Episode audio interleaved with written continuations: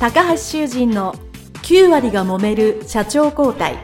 2代目社長のための事業承継の極意。この番組は2代目社長専門経営コンサルタント高橋修人が経営に悩んでいる2代目社長やこれから社長になる後継者に向けて経営力を伸ばし会社を引っ張れるリーダーシップを身につけるための番組ですこれまで数百社をコンサルティングした実績から2代目社長ならではの悩みを知りその解決のための独自理論によって2代目社長もまた従業員も幸せに仕事ができることを目指した内容です皆さん、こんにちは。事業承継コンサルタントの高橋修人です。本日は株式会社ディック渡辺社長の解説の回答させていただきますので、どうぞよろしくお願いいたします。えー、渡辺社長のインタビューを聞かれる、聞かれた後でも、聞かれる前でも、えー、ポイントをですね、知っていただけるのはいいかなと思います。渡辺社長ですね、お邪魔させていただきました株式会社ディックさんは、まあ、印刷の、まあ、オンデマンド印刷ということで、えー、25年ほど前にご損保が、えー、創業されたということだったんですけど、まあ、当時から、えー、オンデマンドっていう、まあ、印刷の分野っていうんですかね、なんか絞り込まれてですね、えー、成長されてきたというので、えー、25年のね、歴史がある会社でございます。で、その会社をですね、えー、8年ほど前に、えー、渡辺社長が引き継がれたということで、まあ、様々な苦労とか、えー、活躍ですね、をお話をお聞きしました。その中のポイントですね、3つあるかと思うので、お伝えをしたいと思います。まず1つはですね、えー、渡辺社長自身が印刷業を未経験で、ご自身の株式会社ディックに入られたということで、まず最初に、その印刷業のま基本ですね、まあ機械の使い方であったり知識というのをしっかりやっぱり基本から学ぼうという姿勢で学ばれたということがまず一、ポイントの一つだと言えます。そして二つ目はですね、その印刷業未経験だということが当然学ばなければならないという面もあるんですけど、逆に異業種での経験を役に立てたということですね。えー、業界の常識は世間の非常識と言われるように、えー、異業種から入ったからこそできたことっていうのがあるというのがポイント二つ目です。そして三つ目はですね、えー、経営者になられて、後継社長となられて、自分のできることに集中した。苦手なことは補った。ということですね。というところ、この3つがポイントになろうかと思います。えー、これをお聞きのリスナーの皆さんでですね、えー、ご自分の会社ですね、お父様の会社ですね、お父様お母様が作られた会社に、これから入る方もいらっしゃいますし、まあ入ってね、えー、間もない方もいらっしゃると思うんですけども、えー、まず最初ですね、え、その会社の、その業界の基本の知識や技術をしっかり学ぶ。学ぼうという姿勢ですね。これはとても大切なことだと思います。えー、経営者の息子で入ってくるとですね、どうせ、どうしても周りの、えー、まあ、従業員さん、社員さんはですね、えー、当然社長の息子というふうに見ますので、少しね、距離があったり、えー、なかなか話しづらい環境というのはあります。私もそうだったから少しわかるんですけど、そういうのがですね、お互いあるので、えー、どうしてもわからないことを聞きづらいと、聞きにくいと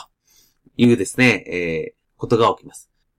自分の会社に入るまでに社会人の経験が長ければ長いほど、やっぱり自負というかね、プライドがあるので、細かなことが聞きづらい。もしくは一回聞いたんだけど、あ、これ何だったかな？っていう時にもう一回聞くのがちょっと恥ずかしいというわけじゃないですけども、えー、気が引ける。ということがね、あるかと思います。えー、渡辺社長はですね、大変、あの、素直な言い方なので、えー、きっとそれをですね、すべて一つ一つクリアしていかれてですね、最終的にはご自身も言ってましたけども、まあ、技術、印刷に関しては、えー、すべてできる。まあ、社長になる直前は、まあ、工場長のような役割だったというふうにおっしゃっておられたので、まずはその自分の会社の基本的なこと、業界の知識っていうのですね、丁寧に、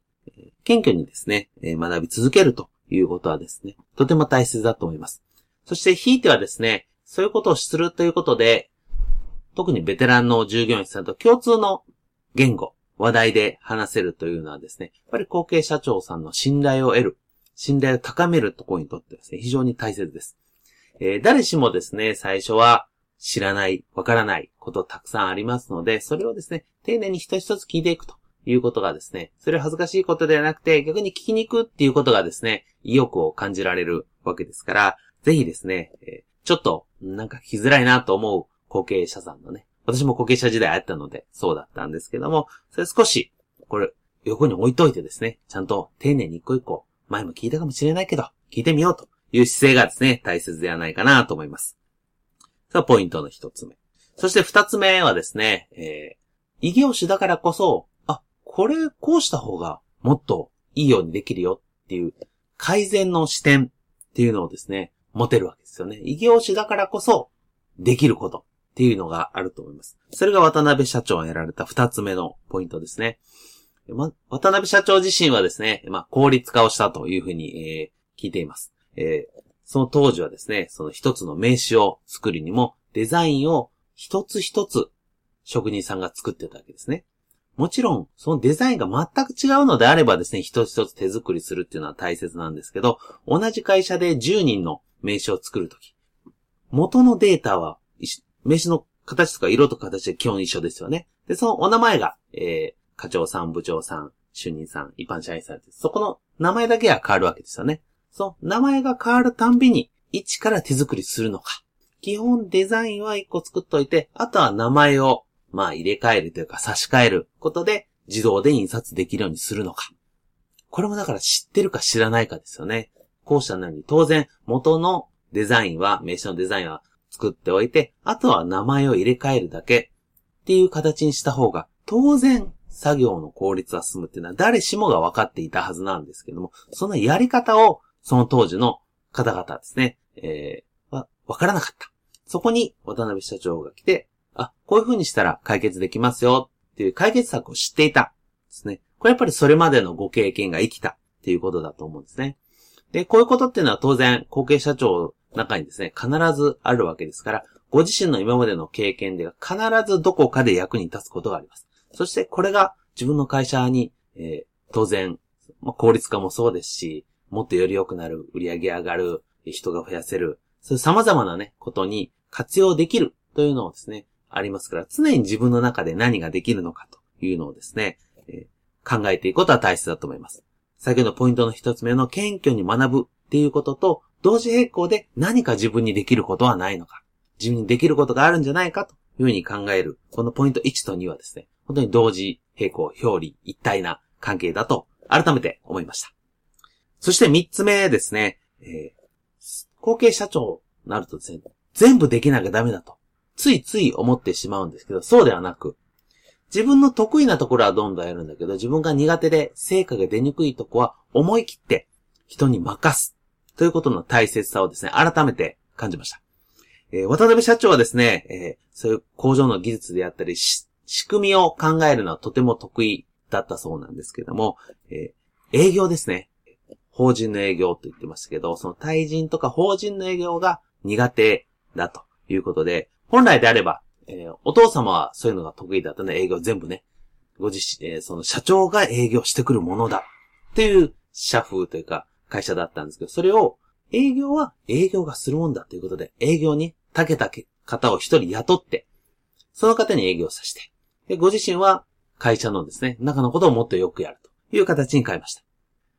中小企業ですが、当然この社長の今までのカラーがそのままびっしりついてますので、それを変えるっていうのは少し勇気がいるんですけども、できること、できないことをですね、しっかり見極めていただいて、できない部分は人で補うのか、もちろん外注したり、パートナーの企業と組むとか、いろんな方法があります。